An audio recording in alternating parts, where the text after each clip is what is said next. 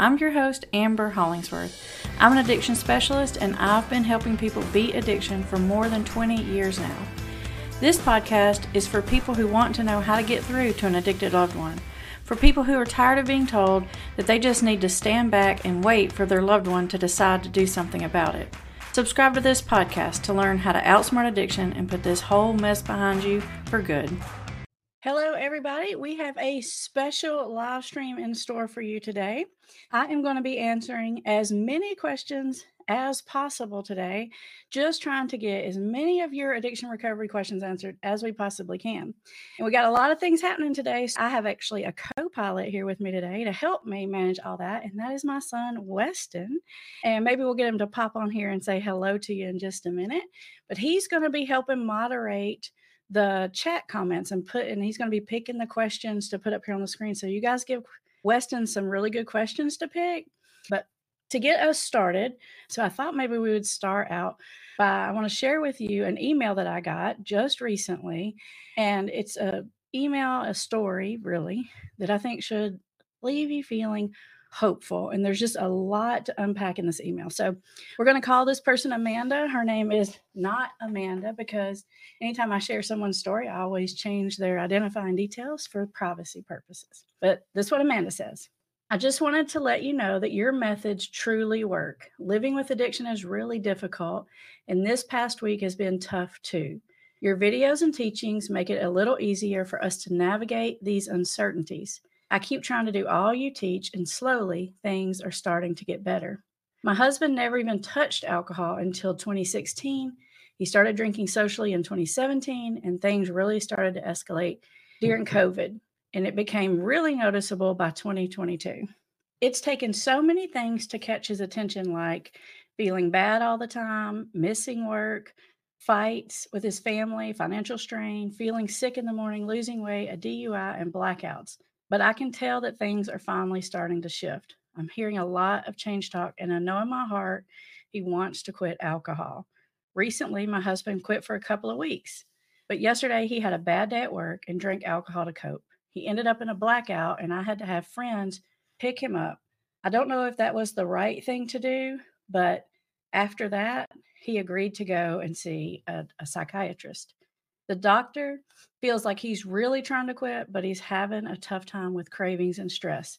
So the doctor prescribed him a medicine that actually makes you sick if you drink. And I'll tell you guys what that medicine is in a minute in case you don't know. I can tell that husband's truly committed to starting his medications and conquering this alcohol problem. I know that things won't fix overnight, but I think he's on the right path, which is helping calm my anxiety. Again, thank you so much for everything. I would not I would have been lost without you. You're touching lives around the world with your videos. Now, let's see here. There was another piece that this person sent me. There was another piece that Amanda sent me, and I, I tried to put it all in writing here so I could read it to you. But basically, Amanda said that she wanted me to tell you guys that things aren't just like all of a sudden she started doing the techniques and things were better immediately. There was still a lot of ups and downs. There's still some fighting occasionally, but it used to be they would fight all the time, and now it's just occasionally. And she tries to get it right back on track uh, after those fights. But progressively, she's seeing a shift out of the bad guy role. Her husband is taking things more and more seriously. And so I want to break down some of these things, not only just to tell you Amanda's story and what she's seeing, but I want to show you why that this is such a hopeful story and how things progress in a real life recovery way. Things just don't get better recovery. It's not like all of a sudden somebody realizes there's a problem and they go from sick to well in a straight line. And neither does the family. It's two steps forward, a step back, two steps forward, a step back.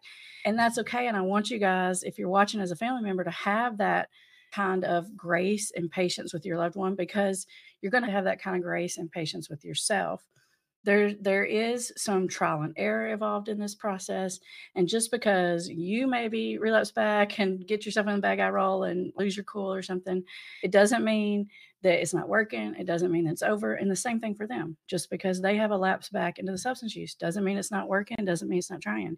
Everybody's trying to change habits that have been going on for a very long time and obviously that's not easy. Now in this particular story with Amanda's husband, this he's in that phase where he's trying to get sober and it's like working sometimes like you'll get some days sober and then back and forth and that's pretty normal in the process and it's okay to just allow that to happen. So if you're if you have a loved one who's doing that and they get a couple weeks sober and then they lapse back it's going to make you want to panic and that's natural because you're thinking i just can't do this again because it's been so horrible. Totally get it. But that learning process is quite necessary. And I just want you to understand it doesn't mean that they don't mean it. It just means that they're learning and they're trying to figure it out. Like riding a bike, you're going to fall down sometimes. And that's not to give them an excuse or to give them a free pass. I'm just telling you that's the way that this process goes. And if you understand that, you'll tolerate that better. This past time when the husband had the really bad day at work and then he drank and then it ended like really badly, it was a blackout, the friends had to go get him. That was obviously a wake up call. And, and what he's learning is okay, I need some additional help. I'm trying to do this on my own. I really mean it, but it's not working. I need to take the next step.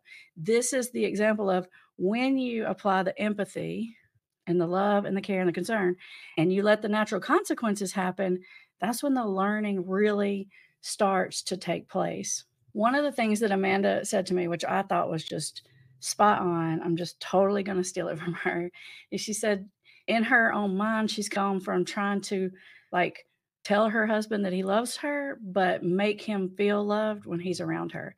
That is the shift because we say all the time, I love you, I just want the best for you, but it doesn't feel great when someone says that to you. Maybe you've been on the other side of that at some point and you know what I'm talking about. It's almost like there's this burden or expectation, but if you help someone feel loved, it, it calms that frontal lobe and actually allows the lap to take place. So I hope that gives you guys a sense of hope and understanding about the process so that every time you see a little bump in the road, it does not mean the end. When we're seeing those good things and a little bump and good things and a little bump, that means we're moving along, we're learning and we're growing. All right, let's take some questions, Weston. All right. Here is our first question Weston has for us. Amber, why doesn't my daughter care about us yet alone her son and her daughter? She's already had treatment, came back within two weeks, and had a relapse. And this was back in March, and she's still at it. I have her two kids, and I'm desperate and broken and very lost in all of this. Thank you for doing this live. I actually have a video called can people with addiction really love you? And the thing of it is, to understand, I think you have to divide love into two different categories. Most people see love as like a feeling of affection, but I try to think about love as an action, right? Can someone behave in a loving way? Now, an, an addicted person can have love in their heart for you. They can feel affection for you and care about you. But most of the time, if they're in active addiction, that active addiction part of their brain overrules that feeling as far as their behavior is concerned. And so a lot of times that addiction will cause them to act in not loving ways towards you. So if you mean love is in the feeling, Yes, they can. If you mean love is in the action, the consistency, the putting your needs first, looking out for you, caring about your feelings, stuff, it's not that they can't do that, but they probably can't do that consistently. And that's where it feels like, why doesn't my addicted loved one love me? Now, that's just the start of it. You got to layer in on top of that that there's a lot of rationalizations and justifications. Maybe the person's saying, well, they're just better off without me. My kids probably just running their life anyway. Might as well just leave them with the parents. So there's just a lot of complicated processes that go on in here. And if you will think back, you probably remember your daughter before the addiction, after the addiction, and it feels like two different people. And when your daughter comes out of this and gets clean and sober, she's going to be another person. Weston, give us another question. All right. Thank you so much, Amber. What can I say to calm my is it addict husband or alcoholic husband when he insists I'm lying, paranoia, marijuana vape pen, and possible meth use? This is a great question uh, because when you're dealing with someone with paranoia, that means they're having some delusion and psychosis, usually when it's paranoia to the level that you're describing here, which does come along with the substances that you named. And a delusion, the, the literal definition of delusion means it's like a falsely held belief despite evidence, which means there's no rationalizing with someone that has a delusion. Like you can't give them evidence and then them change their mind. You can't have a discussion about it and have them see it clearly. And I know that is like very maddening on your end because the more you actually talk about it, it, it almost makes it worse. I, I call it like a spider web effect. If, if you try to give them a piece of evidence, look, like here's my mom, she can back me up, she can say that's exactly what happened, whatever it is, then they're going to spider web a new branch to make their own delusion make sense in their mind, which is, well, you told your mom what to say before you came. And it can get even really bizarre sometimes with like really crazy beliefs. If you try to say the government's not watching you, there's no cameras here, and then they might say something like, "Yeah, but they're invisible cameras, and only I can see them." So it's like if you try to reason with it, the delusion sprouts more legs and it weaves itself back in there in a more complex way. So the answer to that is you cannot convince them of something that they believe in a delusion. It is either going to, the delusion will either pass on its own if it's substance related delusion. And if it doesn't, sometimes you need like medication to help that pass. And sometimes people need medical help to get that to happen. But I'll go ahead and tell you this, Elisa, is that even after the delusion goes away for people and, and they, they come back to themselves, you got to remember that experience was real for them. So sometimes they still like linger. Did that really happen? Like, was she really lying to me? So don't be surprised if even after they get better, that's still lingering. And so I will tell you just just try to honestly sidestep it because you're not going to therapy it out of somebody. I don't have any power to make a delusion go away. No one does. You cannot reason with it. That's what makes it a delusion. What's our next question, Weston? You got us a question, Weston? There you go. All right. My son has narcolepsy, ADHD, and major depressive disorder and substance use disorder. And the psychiatrist doctor won't increase his ADHD meds until he gets another sleep study. Last one in 2022. And the UA, which I'm assuming you mean is um, urinary analysis. So basically, there's multiple problems here going on, and they all are tied in together. But the doctor is, I'm not gonna, I'm not gonna increase the ADHD medicine until you have a sleep study, and you can't have the sleep study until you pass a drug test. So this doctor is hesitant to give more stimulant medication probably because the doctor probably has an idea that this person has a substance abuse issue and they want to make sure that the, the med increase is needed actually and is not just a symptom of the substance use disorder. So this is a doctor being cautious which i totally get is frustrating but when doctors are not cautious and they give your addicted loved one everything they want, it's even more frustrating when they don't have a discerning eye, when they won't require them to take a test or something. So it's frustrating on both ends. I totally get that. but if the issue is ADHD and substance abuse, and you're like, well, we need to get the ADHD better, you're not really going to get that ADHD better anyway, whether the doctor increased it or not, until the substance use disorder is is stabilized. That's just all there is to it. It's someone's depressed and they're drinking, you can't just the drinking can't just continue and then you treat the depression the depression go away. It just won't work that way. You really do need to treat the substance abuse first. And I'm not saying that they can't take ADD medicine and be in recovery. It really just depends on what the addiction is. It's questionable, but I'd have to have a lot more history of that. But I am saying you have to treat the addiction first. And I think that's probably what the doctor's holding the limit out on. He's just not saying that. If you'd like to get additional advice, support, coaching on your specific situation, consider becoming a member. When you become a member, you actually become a family member. Every single week, our family recovery specialist, Kim and Campbell, come on. They do live group coaching calls so you can ask uh, questions about your situation, get advice, get feedback, find out what to do next. And those live group coaching calls are exclusive members only. You also get the support of the community and you get advanced skills training. I'll put the link in the description so you can become a family member today. All right, Weston, what else we got? Let's see here. Okay, Carrie says, My daughter is in treatment for the second time. She wants to change. I know you say for them not to come home, but sh- is there other options? What help can you offer? we strongly advise not bring adult children back home after treatment.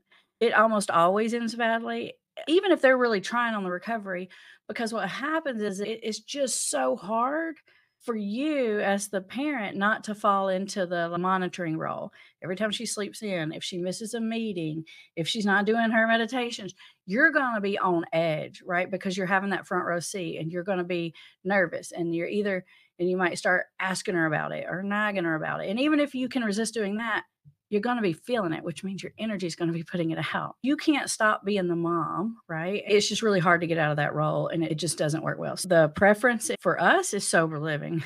Going from a treatment to a good women sober living, that's where that would be the ideal setting. If that can't happen, then if it's time for your daughter and she's well enough, she's leaving treatment and maybe she's ready to get a job, part time job or something. And if she's working and helping support herself and you want to maybe help a little bit, even financially or whatever, as long as she's helping herself and you're helping, then you're fine, you're helping. I still think that's a better scenario than having them back in your house because it doesn't even work well when things go well with the addiction, is what I'm saying. It just doesn't usually because they want to be adults. You can't stop being the parent. It's just hard. But if things start slide backwards as far as the addiction, then it's going to be really bad. And once they're in, and it's really hard to get them out. So if you can think of something else to do, do the something else. If she can find a roommate in recovery, I understand that sometimes there's absolutely no other option, and I get that. But whatever other options there are, I would look at those first. What's our next one, Weston? I like it. You're on top of it. My husband has been an alcoholic now for 15 years. He's successful at work and supports us. No one believes he has a problem because of his success. I feel so much raised. Plus, I'm a caregiver to my son. Is there a second part of that? If there's not, that's okay. I can speak to that. This is exactly the kind of alcoholic that I see in my practice all the time. It's like I call them like a high functioning alcoholic. That's not really a clinical term. That's not like a real thing, but we all have an idea what that means. Most of the people I see in my office that have alcohol problems, they're very successful. They're business people, they're doctors, they're lawyers, they're run Ironman. Like they have a lot of their life together in a lot of ways. And the first place the alcoholism is going to show up is at home. And the first person that's going to see it is the spouse. And so it, it, creates this bad dynamic because the person stays in denial. They see you as the problem because they're like, What are you talking about? I make money. I take care of this family. You know, all this stuff is what they see. And literally, if they told other people in their life, like, I think I have an alcohol problem, those people would probably say, no, You're crazy. I drink more than you. And then you have other people like validating it the wrong way. And so it is very difficult for them to see, to listen to just you and take you seriously. I always say it like you have to let the consequences happen somewhere beside you. If you're the primary family member like if you're the spouse if you're the parent if you're the main one you need those consequences come somewhere beside you because they discredit you as like oh she's always upset. Oh she's never happy with anything i do. Oh she just worries all the time. Like just find a way to dismiss you and minimize your concerns. So it's like that comment we had a while ago where i said you're going to have to let some of those things fall through the cracks and as crazy as it sounds, if you can align with your loved one and be empathetic when that happens, don't fix it, but be empathetic and let them know you're on their side, he'll see it faster. What else we got, Weston? Miss Reedinger, stepdaughter mm. 32, habitual drug user for 10 years, is in rehab again. She has no car, job, phone, or money. What should she be responsible still paying for phone she lost? She will want it all. Okay. So basically, your adult, I think, daughter, you said, is not adulting, right? She's in rehab again, probably hasn't been adulting for a long time and pays for no things. Like I said earlier, if your daughter gets out and she's being sober and she's contributing, like she's working and she's paying for some things, then I think it's okay for you to jump in there and help. I like to say, if they take a step, you take a step. They take 10 steps, you take 10 steps. As long as they're doing their part you're not gonna you're not gonna be resentful about it. You're gonna feel like you're actually helping which usually is an indicator that you're actually helping and not enabling. When you feel resentful and you feel like they're not doing their part and you're doing everything when you feel resentment about helping someone that's when you know you're enabling. So that's probably how i would gauge that. If she wants to help some you help some dylan says she's using around half a gram to a full gram a day how do I go about setting financial boundaries with her if she is the one currently working? Her job is basically just paying for her use now. You're not going to be able to do that, Dylan. If she's the one making the money, even if she wasn't the one making the money, you're probably never going to be able to set, set some kind of budget for someone's drug use because it just doesn't play by those rules. I hate to say it, but Dylan, but the answer here is for you to figure out how to get yourself some financial independence. I'm not saying you have to leave this person, I'm not saying you have to give up on them, but you need to create some financial safety for yourself. And I know that may be complicated and hard, but that's what you're going to have to do. You will not be able to set some kind of limit on the amount of money that person spends on their drugs. I know that seems more than reasonable. And it is reasonable, but addiction just doesn't play by reasonable rules. Clearly, if this person is already spending all their money on the substances, then it's just not working. The addiction is overriding any kind of self preservation, paying bills, any of that. What else we got, Weston? Question How do I best approach the subject of addiction with my 30 year old son who is addicted to marijuana and other drugs and alcohol, but is high functioning running his own CBD shop? You don't. If you, if he's really high functioning, things are working really well for him, there's no other evidence in his life he's seeing that there's an addiction and it's just coming from you, all you're going to do is get yourself in that role where you have no credibility because he's going to literally think you're out of your mind you're crazy. You have to wait until not until they hit bottom, but you have to at least get to where the cons start to outweigh the pros. The, the scale does have to tip. If it is still mostly working for them, there's just no way you're going to be able to get through to somebody and say, This is a problem It's going to have to start to cause some uncomfortableness. So I would not have any conversations about it until he is experiencing some level of uncomfortableness. And when you do have that conversation, I would avoid using the word addiction unless he uses the word addiction because he's going to think you're overreacting because that's because in his mind it's like I'm fine. I'm running my business. I'm doing this. I'm doing that. What? You're crazy. That's what he's going to think if you bring it up and there's no other evidence. And don't send any articles about being bad. For, don't do that. What else we got, Weston? Sarah says, My spouse is in treatment. What is my role while he is there and when he first comes home? Things to talk about and not to talk about. This is a really great question. I think what your role is to stay out of the bad guy role, be the teammate, and probably the most helpful thing you can do is not make every single conversation about the addiction. Try not to be weird. Try not to be all like walking on eggshells because that makes them feel weird and uncomfortable. Treat them normally still a normal person still a grown up you still talk to them there's this one i used to work in detox one of the other co-counselors there his, his name is doug. He'd been in recovery for 100 years doug had and he's just funny he would talk about when he first got sober and he come home i don't know if this is true this is a story he used to tell in the groups we ran but he said I'd literally pick up the newspaper to read it, and there'd be holes cut out because there'd be stories that they thought might trigger me if I read them or something. I don't know if that's true, but you get the point. Like, try to just be normal and regular and talk about regular things, whatever you would normally talk about. And then if you can do that when the subject comes up of addiction and recovery, and you can be like calm about it and you don't talk about it too long, you don't push it to further than they want to push it, then they'll get more and more comfortable talking to you about it. Your goal is to number one, not talk about it all the time. And number two, when you do, make sure it is not an uncomfortable conversation.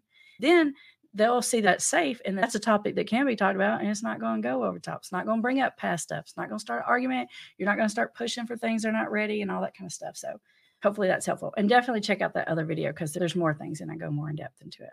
Hey, Weston, after this question, go ahead, you can pop it up there. After this one, make sure that we get all of the ones that people posted early and see if you can find one from the lady named Sharon because I promised her I would answer that one. So, Secret says, Hey, Amber, I normally locked myself in the spare bedroom when he is drinking. This is the first time I locked the door and he didn't like it. He said some hurtful things and he doesn't talk to me now my guess is because you're saying the secret is that he gets nasty when he's drinking. Is it like I'm locking the door because he gets nasty, he says mean things, or maybe he just gets to that like where he's like following you around and pestering you and just bothering you and you just wanting some peace and quiet? It's okay to just let him be upset with you. If you're drawing the boundary and you're like, no, I just needed some peace and quiet and I was going to sleep, then you're, just going to have to let him get over that, I would say. Unless you're doing that, and I don't get the impression that you are, but unless you're, his big trigger is like when you withdraw from him and you're almost doing it as a punishment or to get under his skin. I don't get that impression because it doesn't sound like it based on what you said. But if that's why you're doing it, then don't do that. But probably you're just trying to get some peace of mind or whatever. What else we got, Weston? And we'll pop one up here. How do you know if someone is really close to conquering their addiction? And if this disease is predictable, then can you truly determine how far away they are when they find long term recovery? That's a great question. I do think addiction is predictable in the way that usually people can tell me what's going on right now, and I can usually say what's about to happen, what's coming next. I can't, I'm not good at predicting overall. If you lined up 10 people with addiction problems, I probably couldn't tell you this one and this one is going to make it eventually and have long term recovery, and this one isn't. Like in a big sense, like just saying who's going to get it and who's not. But I can usually tell you if we're on that track today or not, or if we're close to being on that track. The more change talk you hear, the more humility you hear, those are all huge signs that someone is in the recovery process, even if they're even if they're having some back and forth, but they're you can tell that they are working on it, that they do know that it's a problem, that they are taking steps to figure out, even if they're not having all the right answers. That's a really good sign. If a person has a good ability to have humility, that's also another good indicator that they have what it takes to get recovery. Thanks for listening to our audio. But did you know these episodes are recorded live on YouTube? Join us Thursdays at 1 p.m. Eastern to participate in the discussion, ask questions, give and get feedback. Any featured links discussed in this episode can be found in the show notes. And lastly, my goal is to spread recovery faster than addiction is spreading, and I can't do it alone. You can help support my mission by leaving a review for this podcast or sharing it with a friend.